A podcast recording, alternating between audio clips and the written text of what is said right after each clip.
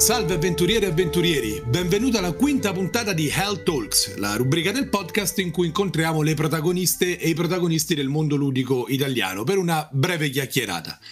L'ospite di oggi è davvero un ospite d'eccezione perché stiamo parlando della madre dei draghi, che conoscete tutti e tutte sicuramente, però io qualcosa su di lei ve, lo voglio, ve lo devo dire. Laura è una youtuber, una cosplayer, una content creator, è una profonda conoscitrice del mondo del trono di spado, delle cronache del ghiaccio e del fuoco, insomma, dell'opera di Martin, come preferite, in tutte le sue declinazioni letterarie e ludiche. E ormai è anche una gamer di primissimo ordine. Ciao Laura, benvenuta, come stai? Grazie mille, grazie mille per l'invito. Sto bene, sono un pochino provata, infatti la mia voce non è perfetta perché sono appena stata in Garfagnana insieme a Luca Comics and Games per qualche giorno per festeggiare Terre Furiose. Come è andata? Che, che esperienza è stata Terre Furiose? Di che si è trattato e che cosa hai fatto in questi quattro giorni? Allora, Terre Furiose è stata un'occasione incredibile perché è stata organizzata da Luca Comics and Games a Castelnuovo di Garfagnana, quindi non in Luca Comics, ma in un altro luogo per festeggiare il cinquecentesimo anniversario dal, dall'arrivo dell'Ariosto in Garfagnana, dove è stato governatore per tre anni. E quindi abbiamo eh, colto l'occasione per parlare di narrativa, di gioco di ruolo, di fantasy, di fantastico, eh, di tutti quei mondi appunto fantastici che ruotano intorno a Lucca Comics, festeggiando appunto l'Ariosto in questo caso e, e la Toscana. E tra l'altro abbiamo anche giocato di ruolo domenica insieme a Mauro Longo come master e abbiamo giocato a Brancalonia. Abbiamo giocato questo episodio finale del viaggio che avevamo cominciato a gennaio eh, insieme a Luca Raina, insieme a Lorenzo Fantoni e tanti grandi ospiti come per esempio Licia Troisi, Roberto Recchioni, Vanni Santoni e Luca Enoch, in modo tale da dare una conclusione al, al, nostro viaggio. Tra l'altro c'erano anche Kuro Lili e Dangerisk di Intel come ospiti. Insomma, è stata, è stata una, una sorta di vacanza ludica divertentissima. È stata una sorta di vacanza ludica divertentissima, ma non solo, perché ci sono stati anche molti panel, perché c'erano due occasioni di incontro anche per le persone del posto e coloro che arrivavano da fuori. Eh, per cui c'era il Teatro Alfieri adibito a eh, postazione insieme a Piazza delle Erbe cui era, in cui era stato montato un palco e quindi le persone potevano venire ad ascoltare i vari ospiti questi, in questi panel diciamo dedicati al mondo del fumetto, della narrativa e del gioco di ruolo. Quindi abbiamo parlato tanto di GDR ed è stata veramente un'occasione molto molto interessante. Ah, mazza che figata. Poi comunque eh, sì. Ehm, so che hai pubblicato, ho visto, hai pubblicato sul tuo Instagram diverse foto, se volete farvi un'idea insomma di, di, di come è stata questa esperienza andate su, su, Instagram della Madre dei Draghi e là potrete vedere insomma sia le foto degli ospiti che ha citato Laura, sia un po' gli ambienti bellissimi, poi è meraviglioso quei, quei luoghi della Carfagnana. Sì. sì. perché ci hanno portati anche a visitare la fortezza di Montalfonso la fortezza di Montalfonso la mattina del sabato e poi anche la Fortezza delle Verrucole la sera del sabato. E sono due posti meravigliosi perché mm, sono praticamente incontaminati e mm, c'è una vista incredibile. Poi sei in Toscana, eh. ci sono le colline, c'è l'Appennino. È un posto meraviglioso ed è un posto magico, sembra veramente di, di essere in un fantasy e, e di guardare verso l'orizzonte, verso chissà quali avventure. Senti Laura, allora se ti va io vorrei introdurre un saltando di palo in frasca perché in, in queste interviste noi affrontiamo tre argomenti con, con le ospiti e, e, gli ospiti e io vorrei chiederti questa cosa. Ehm, a proposito appunto della tua esperienza e, e conoscenza del mondo dell'opera del, di, di, Martin relativamente al Trono di Spade e dintorni. Il yes. Trono di Spade non, non è stata la prima... Se, saga fantasy insomma di, di, grande respiro, di grande eh, qualità Tuttavia però ha avuto un successo mondiale che è andato ben oltre il perimetro degli, degli appassionati del, del, fantasy. Quindi ti volevo chiedere, secondo te a che cosa è, è dovuto eh, tanto successo? È qualcosa che è stato legato solo ed esclusivamente alla qualità dell'opera, che insomma a, apprezziamo e ammiriamo tutti, oppure secondo te c'è stato anche qualcos'altro, come so, una specie di allineamento delle stelle tra, tra media e cultura di massa? Che idea ti sei fatta tu? Allora, in merito a questo successo del Trono di Spade, mi sono fatta l'idea che un po' forse un allineamento dei pianeti è avvenuto, ma a parte quello, ehm, erano anni che non c'era un fantasy stimolante per quanto riguarda il pubblico, anche perché se ci pensiamo bene, l'inizio del Trono di Spade è più simile a quello che può essere un romanzo storico, quasi. Prendila un po' con le pinze questa definizione. Perché a parte il prologo, nel libro 1, nel, nel primo volume, dove c'è questo incontro con questa creatura strana che è un estraneo, tutto il primo libro continua e va avanti ehm, senza magia.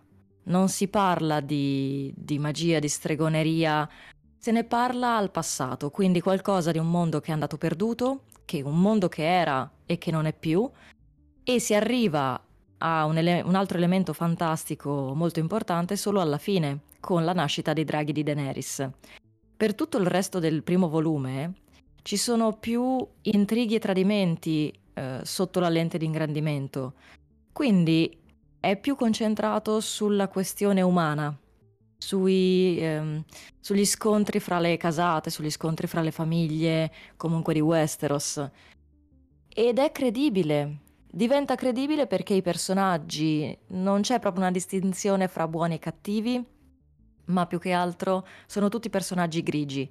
Ognuno ha il suo modo di vedere il mondo, eh, ha i suoi lati positivi, i suoi lati negativi e diventa, diventa quasi tangibile, diventa credibile eh, avere dei personaggi che si comportano in un certo modo, invece del classico supereroe oppure del classico eh, cavaliere senza macchie, senza paura, che ha solamente pregi e non ha difetti.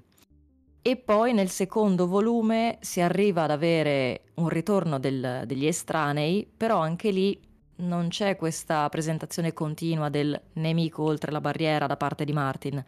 Quindi io ho l'impressione che questa strategia abbia reso molto più eh, credibile terreno un certo tipo di scrittura.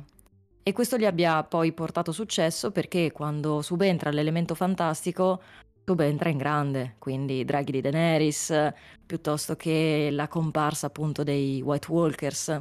Però sono talmente um, pochi come elementi all'interno della narrazione che quando entrano in campo sono devastanti. È vero, a me per esempio l'apertura della saga mi ha ricordato molto nei, nei, suoi momenti migliori addirittura le tragedie shakespeariane più che appunto mm. in fantasy. Eh, anche in effetti. Poi tieni conto che eh, lui comunque ha sempre cercato di mm, scrivere di personaggi davvero grigi, per lui non ci sono buoni e cattivi, persino la stessa Cersei. Eh, se pensi a come ragiona, se guardi il mondo dal suo punto di vista e coi suoi occhi, lei cerca di proteggere la sua famiglia, cerca di ovviamente avere una posizione migliore per sé e per i suoi successori. Chi non lo farebbe? Nel senso, in un mondo dove rischi di morire per una qualunque infezione o per una qualunque causa randomica, eh, si cerca di sopravvivere il più possibile. Sì, anche a scapito degli altri. E, e poi, eh, oltretutto, Cersei è anche una donna in un mondo di uomini, insomma, che si deve far largo a, a gomitate e coltellate in un mondo di uomini. Esatto, poi si ritrova anche un padre piuttosto ingombrante, per cui eh, il caro Tywin Lannister è una, una personalità mm, importante, ecco, e, e decisiva all'interno delle, delle, cronache. Quindi mm, diciamo che la Cersei del, dei libri è un po' più sciocca rispetto alla Cersei che abbiamo visto noi nella serie TV e che abbiamo amato barra odiato. In ogni caso l'abbiamo stimata, almeno per quanto mi riguarda. Sì, sì, non è la mia preferita, non è la mia preferita ovviamente, ma non posso dire che non sia un bel personaggio scritto bene. E nei libri è un pochino più sciocca perché in realtà cerca l'approvazione della famiglia, l'approvazione del padre più che altro perché vuole diventare come lui. E, però non si rende conto che ha dei limiti oggettivi. Certo. È incredibile come io stia, guard- stia parlando di Cersei invece di, di Daenerys, però Va benissimo. Beh, il tuo personaggio preferito immagino sia quello di, di Daenerys. Sì. Sì. Che, cosa, che cosa ti colpisce? Che cosa ti ha colpito di lei? A me, insomma, penso molto banale questa cosa. Quello che mi ha colpito è la tenacia con cui scala gradino dopo gradino la sua, la sua vita. Insomma, si riprende tutto quello che, che lei sente di, di ehm, di meritare e soprattutto lo fa se non alla fine, senza, se non alla fine nella serie tv perché poi non sappiamo che cosa, che cosa eh. ci aspetterebbe nei romanzi e lo fa diciamo senza venire meno alla sua integrità se non fino all'ultimo. Esatto, allora io qua parlerei solo dei romanzi e non della serie TV perché sì. sappiamo che sì, comunque... un... un... eh, altro che vaso di Pandora. Sì, no, esatto. ma... no, più che altro è perché io mi baso solo sul materiale che è stato scritto da Martin, perché comunque Martin ha smesso di collaborare con Benioff e Weiss dalla quinta stagione. Eh, dopodiché hanno preso una loro strada e hanno preso le loro decisioni in merito ad eventuali destini dei personaggi, quindi non parlerò della serie TV. Per quanto riguarda, eh, per quanto riguarda i libri, invece posso dire che Daenerys è il mio personaggio preferito perché per quanto riguarda la me stessa che legge, cerco sempre di mh, mm, provare empatia per i personaggi, quindi di mettermi nei loro panni e di pensare, ok, sono in questa situazione, mh, mm, il, il, sistema che è intorno a me non è favorevole, uh, queste persone mi stanno dando la caccia, cioè pensiamo che Daenerys è stata costretta a scappare da neonata è stata portata via dalla guardia reale dell'epoca e dal fratello maggiore, Viserys, praticamente attraversando il mare stretto e arrivando comunque sulle coste bravosiane eh, cercando rifugio. Da lì poi hanno continuato negli anni a scappare di città libera in città libera perché comunque rischiavano di morire eh, in quanto Robert Baratheon, che era diventato il nuovo re, il nuovo sovrano, voleva dare loro la caccia perché non voleva che esistessero ancora al mondo dei discendenti della famiglia Targaryen. E tutto questo non fa altro che caricare comunque Daenerys di una sorta di. di vendetta interiore, di, di voglia di rivalsa, di riprendersi quello che le è stato, tra virgolette, strappato, quello che le doveva aspettare di diritto, o almeno questa è la sua idea. E quindi il fatto di cercare di diventare libera a un certo punto. Lei è stata venduta comunque ai Dotrachi, è stata venduta a Caldrogo, è stata utilizzata come merce di scambio, eh, doveva diventare suo fratello il re. Cioè, mm, quindi mh, mm, doveva essere Viserys. Nel momento in cui Viserys è morto, lei ha detto, ok, che cosa faccio? O la faccio finita e quindi mi butto nel fuoco, oppure vado avanti. Lei a un certo punto, buttandosi nella pira di Caldrogo, ha scoperto di non, di non avere conseguenze da questo punto di vista e quindi ha pensato di essere in qualche modo una prescelta?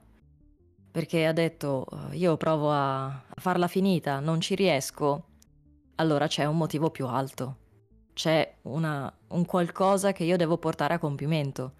E quindi pian pianino, cercando di essere sempre corretta, di essere giusta.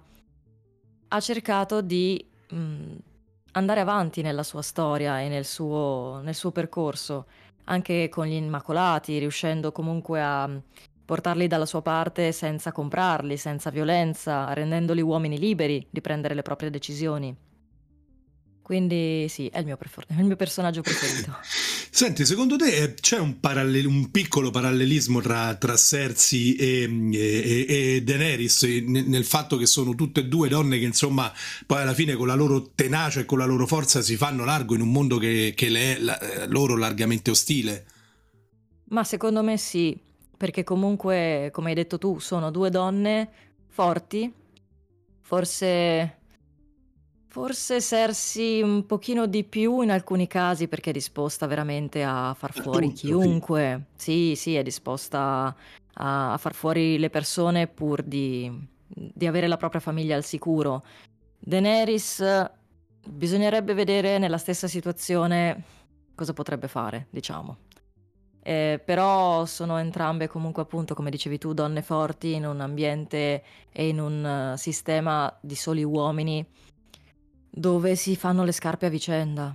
Quindi è, è tutto tendenzialmente patriarcale, è tutto comunque pro uomini e assolutamente contro le donne.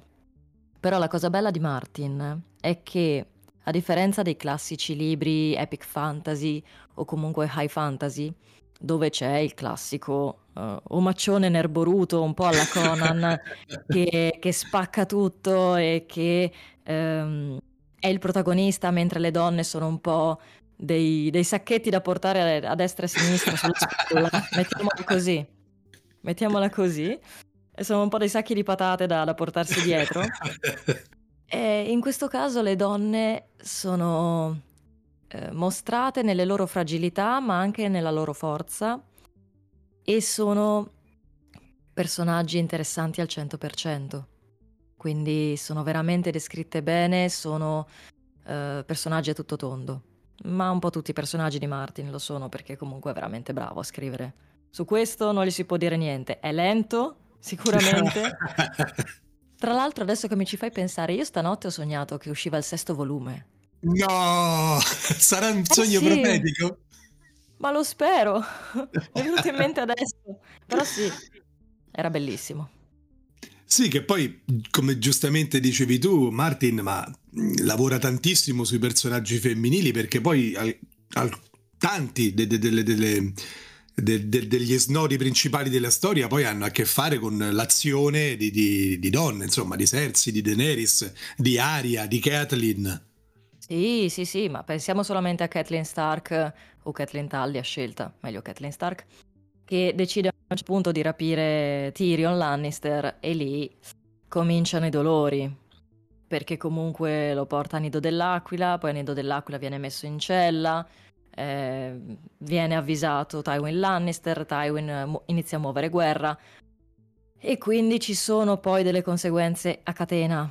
Ed è quello il bello di, di Martin e della sua narrazione, che tutto quello che accade, accade perché viene lanciato un piccolo sassolino, che è il sassolino ad opera di Peter Baelish, perché il messaggio eh, che viene mandato a Grande Inverno dicendo che eh, John Arryn, il primo cavaliere di Robert Baratheon, è morto, ma è morto perché è stato ucciso, perché è stato avvelenato e non di morte naturale, mandato dalla sorella di Kathleen, e quello poi innesca una, un sistema di valanga per cui il sassolino diventa sempre più grande, sempre più grande, fino a poi portare alla guerra fra i sette regni e al disastro degli ultimi libri, insomma. Senti, allora io cambiamo argomento, cambiamo argomento e parliamo un pochino più, più, più di te Laura. Tu sei una, una youtuber, insomma, si può dire di, di, di, grande successo, il tuo canale vanta 19.000 eh, iscritti che sono veramente, eh, veramente tantissimi. Che tipo di lavoro c'è dietro un, un, un, canale YouTube che riesce ad appassionare un, uh, un pubblico così, così grande? Se, se, in questo momento ci stesse ascoltando una ragazza o un ragazzo che mm, volesse cominciare questa, questa avventura, quali sono i passi iniziali da fare che, che mm, insomma, gli suggeriresti per, per aprire un canale e provare a farsi strada? Allora, intanto ti ringrazio per, per la youtuber di successo, ti Eh ringrazio. è vero, è vero. E io ho cominciato uh, YouTube nel 2017 e ho iniziato con dei video di teorie e speculazioni sulle cronache del ghiaccio del fuoco, quindi mettendo insieme degli elementi mh, che trovavo all'interno delle cronache, ho fatto un po' la Sherlock Holmes e ho cercato di capire dove voleva andare a parare Martin su alcuni eh, argomenti e su alcuni personaggi. Quello che posso dire è seguite sempre la vostra passione, perché se seguite la vostra passione si vede nei video, si vede che eh, li fate con il cuore e ci tenete veramente tanto. Uh, se fate video solamente perché cercate di avere successo e perché volete follower, volete un seguito, e, ehm, si sente che poi sono video senza anima. Non so bene come, come spiegarlo, ma è, è proprio così. E quindi fate sempre qualcosa che vi faccia stare bene e che vi faccia dire sì, è il mio. Cioè, riesco a trasmettere la mia passione attraverso YouTube, Twitch, eh, Instagram, TikTok, qualunque, qualunque tipo di social si scelga. L'importante è davvero la passione, perché una volta che mm, si fa qualcosa per passione si vede chiaramente la differenza rispetto ad altri content creator che magari non ci mettono passione ma vogliono solamente raggiungere certi tipi di risultato. Capisco. E, e poi tieni conto che io all'inizio facevo dei video lunghissimi di un'ora, un'ora e mezza, che sono diciamo quelli che eh, mi hanno portato un pochino alla, tra virgolette, eh, notorietà, nel senso che sono sempre stata quella che, che parlava tantissimo, sì, eh, forse anche troppo. Il problema però di questi video era che mi portavano via veramente tanto tempo. Per cui per preparare un video di un'ora e mezza dietro c'è uno studio incredibile, anche perché io faccio dapprima lo studio della, della materia, quindi dell'argomento, poi scrivo, mi faccio lo script del video, faccio ricerca di tutti i paragrafi, di tutte le parole chiave all'interno dei libri che mi possono torna- tornare utili per la mia teoria. E poi lo giro. Una volta che è stato girato il video lo monto. E eh, quindi faccio tutto da sola, dal, dall'editing, dalla scrittura, dalla, diciamo, dalla ricerca di materiali, immagini, perciò diventa bello, bello complicato e bello impegnativo anche da un punto di vista di, di tempo. E infatti anni, nell'ultimo anno, diciamo, sì, eh, ho deciso di iniziare a fare dei video un pochino più brevi, di fare una sorta di mm, pillole, mettiamola così. Quindi tutta la storia dei Targaryen, Targaryen per Targaryen, ogni video andava dai 5 ai 15 minuti in modo tale da avere anche una, una periodicità sul canale, anche perché mamma YouTube preferisce quando carichi un video alla settimana piuttosto che un video ogni tre mesi. E, e quindi ho cercato poi di mantenere un po' una, uh, una periodicità appunto in questi mini video che poteva essere, essere, interessante anche per il pubblico. Quindi ogni settimana c'è un mini video da poter guardare, una sorta di snack, e poi ogni tanto c'è il video quello grosso di un'ora, un'ora e venti, che, che fa sempre piacere, ecco.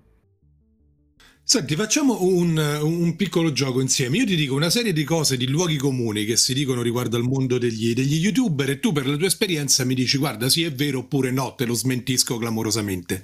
Ok.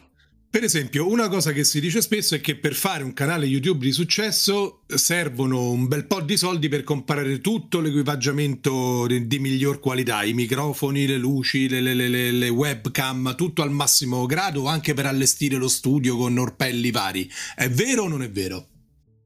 Allora, questa è una domanda particolare perché dipende da quello che si vuole ottenere. Ti spiego, eh, adesso ci sono degli youtuber che ovviamente hanno um, un sistema di computer, un sistema tecnico di luci anche piuttosto importante, per cui cercano di mantenere una certa qualità di audio e video. Tieni conto che io ho iniziato nel 2017, come dicevo prima, la cosa è buffa, con la fotocamera frontale del mio iPhone 7. Io registravo, sì, io registravo i video con la fotocamera frontale del mio telefono, senza microfono, quindi non c'era un microfono, eh, e il telefono stava su un cavalletto da 10 euro comprato nel negozio di cinesi sotto casa. Grandissima. ecco, io ho cominciato così.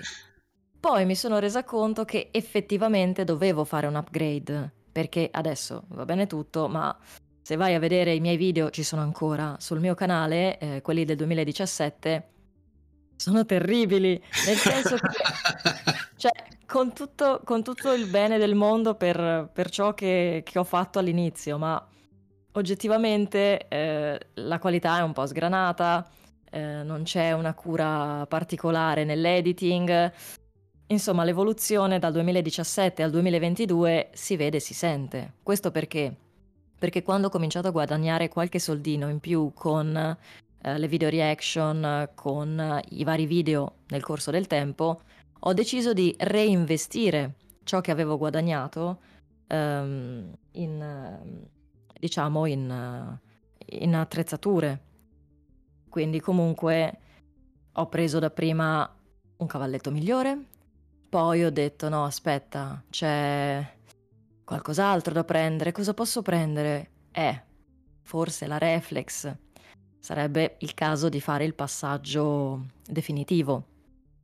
E quindi ho messo da parte qualche soldino e ho detto no, mi compro la reflex in modo tale da poter essere anche comoda nella gestione dell'editing dei file. Pensa solamente che io avevo un computer portatile della MSI, quindi ho detto vabbè, è un Windows, ma i file del mio telefono erano file iOS. E quindi si creava una sorta di conflitto. Io mi ricordo di una volta che ho buttato via tre ore della mia vita a registrarmi, a registrare un video, che poi non, non funzionava su Windows, quindi ho dovuto gettare via tutto quel file enorme perché non c'era compatibilità. E quindi ho detto, no, sai che c'è? Mi compro la Reflex con la schedina apposta e infatti da lì ho cominciato poi a trovarmi molto meglio con i file da editare e poi pian pianino, soldino dopo soldino, guadagnato, mi compravo la luce, il microfono, quell'altra cosa che mi poteva servire, il cavetto giusto, il cavalletto non da 10 euro ma magari da 30. E quindi è un percorso che si fa sicuramente costa, però dipende da come la prendi. Io l'ho presa appunto come investimento. Quindi pian pianino, eh, pezzettino dopo pezzettino, ho cercato di creare una sorta di mini studio qui in casa per dare comunque prodotti di qualità, anche perché non solo c'è YouTube, io adesso streamo anche su Twitch e se vuoi streamare su Twitch hai necessità di uh, webcam e di microfono che funzionino bene, anche di una luce decente. Perché secondo me ci sono adesso tantissimi streamer che hanno una qualità pazzesca e andare online ancora con la connessione che ti salta, il lag, la fotocamera sfocata, non ti rende giustizia e magari non rende giustizia nemmeno ai tuoi contenuti. Quindi un contenuto bello, un contenuto interessante, insieme a una forma comunque mh, mm, bella, può essere una, una tecnica vincente, diciamo. Ok, allora a proposito di contenuti, la, l'altro luogo comune che si dice spesso è per fare un, per aprire un canale Twitch, YouTube, insomma, che abbia eh, successo, che, che, che, piaccia alle persone, che le interessi, bisogna per forza affrontare un argomento che va di moda in questo momento. È vero o non è vero? Guarda, mh, mm, allora, per quanto riguarda YouTube, pensa solamente che Martin non scrive, molto banalmente.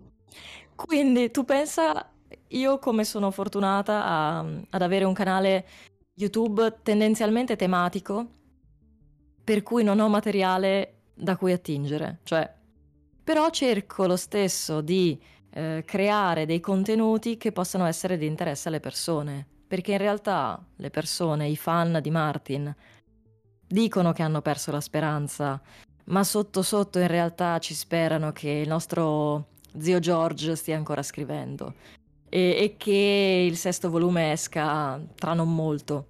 Poi nel frattempo uh, sta per uscire anche House of the Dragon, la serie tv comunque tratta da Fire and Blood, quindi comunque l'interesse per le, per le cose di Martin, per, per i suoi prodotti c'è.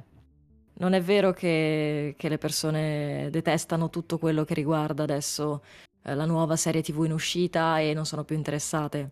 In realtà sono interessate, perché il trailer comunque è stato visto da milioni di persone nel mondo e io sono sicura che ci sarà un grande ritorno di fiamma per quanto riguarda l'interesse verso il mondo di Martin.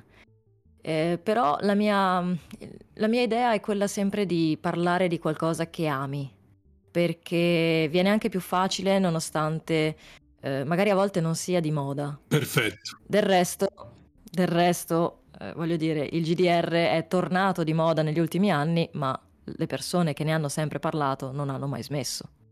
È vero, è verissimo.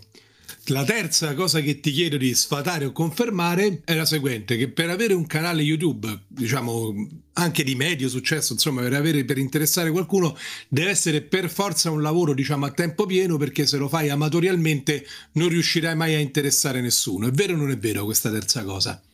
Secondo me, personalmente, eh, non è vero perché tieni conto che quando io ho cominciato lavoravo in ufficio Uh, io ho lavorato otto anni nel settore del digital marketing, quindi centri media, uffici stampa, uh, concessionarie di pubblicità online. Perciò avevo un lavoro a tempo pieno, uscivo di casa alle 8 del mattino, tornavo a casa alle 8 di sera e poi, quando tornavo a casa alle 8 di sera, mi tiravo il collo scrivendo video. mi tiravo il collo scrivendo video, cercando di editare e di, e di creare comunque qualcosa anche nei weekend, nel tempo libero, poco che avevo. Per cui io l'ho fatto per anni, l'ho fatto fino, fino a qualche, qualche, anno fa, appunto, quando poi le cose sono cambiate, dalla pandemia c'è stato molto più tempo libero e poi ho intrapreso io una strada lavorativa diversa perché non ci volevo più andare in ufficio. Cioè, stavo, stavo male, volevo fare quello che amavo fare. Quindi adesso ho intrapreso un'altra, un'altra strada dell'intrattenimento, comunque dello streaming, content creator, e, che è ancora un mondo un pochino sottovalutato, sottostimato. A volte quando si parla con diverse persone che ti chiedono ma che lavoro fai? Eh, come te lo spiego adesso? come faccio a spiegarti che lavoro nel mondo dell'intrattenimento ma non faccio la conduttrice televisiva? Eh, quindi Ehm, diciamo che se, se vuoi fare questo lavoro e hai già un altro lavoro, sicuramente avrai meno tempo, avrai più difficoltà nel, nel gestire le cose, però non è detto che le cose poi vadano male, anzi, magari una volta che si riesce a ingranare con questo secondo lavoro, tra virgolette, si può decidere poi cosa fare della propria vita e di magari lasciare altre situazioni alle spalle, come, come hanno fatto diversi streamer di successo che ovviamente hanno avuto un periodo di, eh, diciamo, accompagnamento del lavoro principale con il lavoro di streaming e poi una volta ingranato il lavoro di streaming hanno lasciato quello precedente in modo tale da potersi concentrare interamente sulla propria attività da content creator.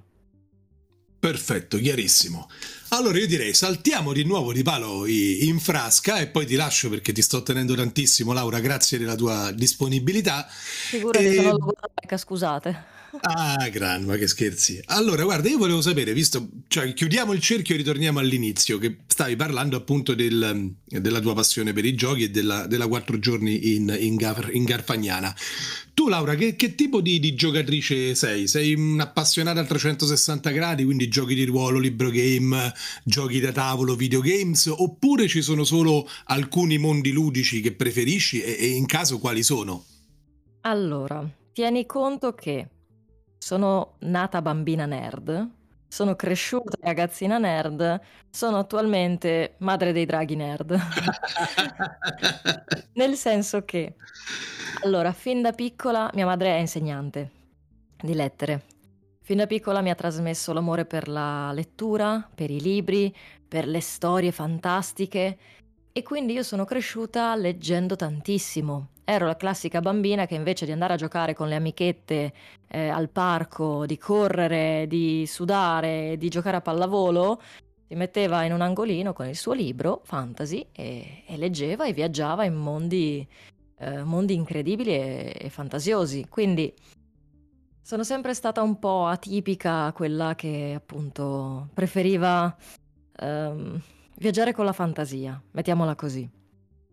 E sin da piccola ho amato questo mondo così tanto che poi ho letto talmente tanti libri, ho, ho giocato a videogiochi, eh, Spyro era il mio preferito per esempio. Spyro, eh, come no? Spyro, eh, beh, giustamente vedi che c'era già un, un nesso con quello che poi è draghi, sì. Esatto, esatto, è stato il mio primo draghetto per cui sono, sono impazzita. E ehm, poi ho giocato tantissimo ai wargame. Io nasco come wargamer, in realtà. Perché quando è uscito Il Signore degli Anelli al cinema, eh, qualche tempo dopo mio padre mi disse una cosa, mi disse, sai che in centro qua a Milano hanno aperto un negozio, c'è un negozio che vende miniature del Signore degli Anelli? Ah, ok, andiamo a vedere. Quel negozio lì era la Games Workshop in cui si può trovare anche eh, tutto quello che riguarda Warhammer E, e, quindi io sono impazzita per le miniature, ho comprato tantissime miniature, ho iniziato a dipingerli, io ho dipinto per dieci anni. Ma sei ancora per conto... le miniature? Sì, e le ho ah, ancora grande. tutte adesso. Senti, le onestamente, ancora... sinceramente, sei bravo o scarsa? Sono brava. Ah, sono grande! Brava. sono brava perché veramente io mi, mi ci impegnavo tantissimo, io passavo le estati quando ero al liceo Ehm, che magari andavo in, in, campagna a trovare la nonna, mi portavo dietro le miniature e le pitture perché tanto non c'era niente da fare. Erano gli anni 2000, internet non ce l'avevo, eh, il computer non ce l'avevo, il telefono smartphone non ce l'avevo perché non c'erano ancora all'epoca, era tutto molto più analogico diciamo rispetto ai, agli adolescenti di adesso. E quindi cosa facevo? Passavo le ore a studiarmi i manuali di, eh, appunto del gioco di miniature del Signore degli Anelli a dipingere. Quindi io sono nata così, sono nata come wargamer, come lettrice di, di libri di, di narrativa, soprattutto fantasy, era il mio genere preferito, e ha continuato ad esserlo anche ancora adesso. E sono andata avanti, diciamo, essendo una bambina, una ragazzina nerd. Poi a un certo punto ho scoperto dell'esistenza di Dungeons and Dragons, ma non avevo nessuno con cui giocare. Perché purtroppo i miei amichetti eh, non avevano gli stessi miei interessi. E quindi diventa difficile quando tu magari senti una, un'esigenza e vuoi giocare con qualcuno a, a DD o anche a un gioco in scatola, e intanto sei figlia unica, quindi già non hai un fratello o una sorella da corrompere per giocarci insieme. Già diventa difficile. E, e, in più gli amici che hai non, hanno, non condividono i tuoi stessi interessi, eh, lì diventa ancora più tosta. E sono passati anni. Io cercavo in giro qualcuno con cui giocare, poi c'è stato anche Big Bang Theory che ti faceva ovviamente tornare la voglia di, di giocare a DD. E poi c'è stato Stranger Things, che anche lì ti facevano vedere la gente che giocava a DD. Fino a quando non è arrivata poi la pandemia, in effetti perché ho scoperto che si poteva giocare a DD anche da remoto solo in quell'occasione. Io ero convinta che si potesse giocare ai giochi di ruolo solamente dal vivo, prima della pandemia. E quindi non mi ero messa a cercare magari un'associazione oppure a cercare dei gruppi dove si potesse giocare insieme. Perché non ne ero proprio a conoscenza. E poi quando è arrivata la pandemia, sai, Roll20 e Discord e Twitch, si è aperto un mondo. E da lì non ho più smesso di giocare. Infatti, sto recuperando tutti gli anni persi e sono arrivata a segnarmi su un quaderno tutte le campagne che ho fatto, con chi le ho giocate, tutte le one shot, sia private che in live. Quindi mi sto tenendo un po' traccia e ho superato tipo le 20 e passa campagne in ah, ma te veramente stai recuperando tutto il tempo perso. Sì, sì devo recuperare tutto perché, perché, ce l'avevo proprio dentro e ho detto no, devo, devo recuperare, devo, devo giocare, ho questa, ho questa esigenza. Quindi benissimo così. Senti, quindi mi confermi che il tuo primo gioco di ruolo è stato Dungeons and Dragons? Sì, il mio primo gioco di ruolo è stato Dungeons and Dragons, ma sono un amante, diciamo, del settore nerd a tutti, eh, diciamo, a tutto tondo, anche perché una cosa che amo e che ho sempre amato sono i libri game. In quanto, tu pensa, allora, mia madre, insegnante di lettere, storia e geografia, aveva negli anni 90 dei libri di storia che, che utilizzava per i suoi ragazzi a scuola, che avevano a un certo punto dei giochi interattivi, chiamiamoli così per l'epoca, interessanti, ovvero prendevi per esempio Ulisse e dovevi fargli fare un certo tipo di percorso per farlo tornare a Itaca. Erano dei mini giochi in stile libro game sul libro di storia, per cui imparavi la storia, imparavi l'epica attraverso il libro game, quindi attraverso questa meccanica della scelta delle cose da far fare a Ulisse eh, nel suo viaggio. E quello è stato il primo mh, mm, approccio a una sorta di meccanica simile a quella dei libri game, che poi si è sviluppato sempre quando è uscito Il Signore degli Anelli, nella scoperta dell'esistenza di libri game eh, relativi alle storie del Signore degli Anelli e di Tolkien. infatti io ho i quattro libri, quello eh, Fuga da Isengard, Alla ricerca del Palantir e, sì, e degli sì, altri. Sì, E quello è stato il mio primo libro game ufficiale della uh, Lupo Solitario, mettiamola così, insomma, di quella, di quella collana. Ma ricordo che quando avevo 7-8 anni avevo trovato un libro game del Battello a Vapore, che era questa collana per ragazzi che aveva i libri di diversi colori perché andavano per età, c'erano quelli blu, quelli azzurri, quelli bianchi, quelli arancione. E ehm, uno dei libri game non era proprio il libro game classico canonico per cui alla fine del paragrafo dovevi scegliere se, non so, prendere la via del dungeon o prendere la torre del mago, andare verso la torre del mago. Avevi un altro tipo di, di meccanica, però molto simile, che, e si chiamava Le avventure della mano nera. Ce l'ho ancora. E, ed ha, ha un botto di anni, quindi posso dire che quello potrebbe essere stato il mio primo libro game. Quanti anni avevi? 7, 8? Ah, giovanissima come me. Io pure ho cominciato a 8 anni con i miei primi libro game. Sì, tieni conto che mia madre mi ha insegnato a leggere e a scrivere prima degli altri bambini, degli Anche altri miei. Abbiamo una storia simile, mi sa, da questo punto ecco, di vista. Io leggevo già a 6-7 anni, leggevo in modo abbastanza spedito, infatti sì. mi annoiavo tantissimo a scuola. Cioè guardavo oh, fuori dalla finestra. Eh, ma oh, perché gli altri ovviamente erano lenti, andavano pianino, cercavano di leggere. C'era, sai quando si leggeva in classe a voce alta? Come ecco. no? Ecco, io guardavo fuori dalla finestra perché sognavo Draghi già all'epoca. mi, annoiavo e, e Guardi, quindi capito, pensavo capito, ai miei mondi fantastici. Ho la stessa esperienza anch'io. Mia madre mi ha insegnato a leggere e scrivere che avevo 5 anni. Sono ecco. arrivato a scuola che già lo sapevo fare, la noia incredibile Bravo. per vedere gli altri ragazzini che arrancavano. esatto. Che poi poverini non era colpa loro, no, semplicemente no, certo. noi eravamo più, più avanti sì, in sì. quanto a, a preparazione. E quindi io mi ricordo che ho letto Edgar Allan Poe a 10 anni, cose simili, cioè ho letto Il Signore degli Anelli a 13 anni e l'ho, let- l'ho letto in due settimane. Eh, quando mio padre l'ha regalato a mia madre per una, per una festività, per un Natale, e quando è arrivato a casa l'ha letto prima mia madre, poi l'ho letto io e me ne sono innamorata. Eh, quindi ero già una heavy reader, mettiamola così. Sì, sì, sì. Già da piccola. Va benissimo Laura, io ti ringrazio ancora tanto per essere stata con noi, per averci, per averci dato insomma, i tuoi racconti, la tua esperienza e, e, il tuo tempo e io spero di averti di nuovo ospite per altre cose che facciamo con il podcast e soprattutto io voglio giocare con te di nuovo a qualcosa, poi ci organizzeremo.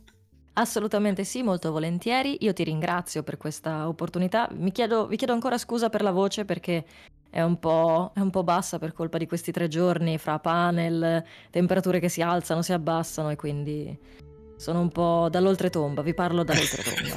no, no, bellissima voce invece come sempre. Grazie. Grazie anche a voi avventurieri e avventurieri per averci ascoltati, un bacio grande e al prossimo Hell Talks. Ciao.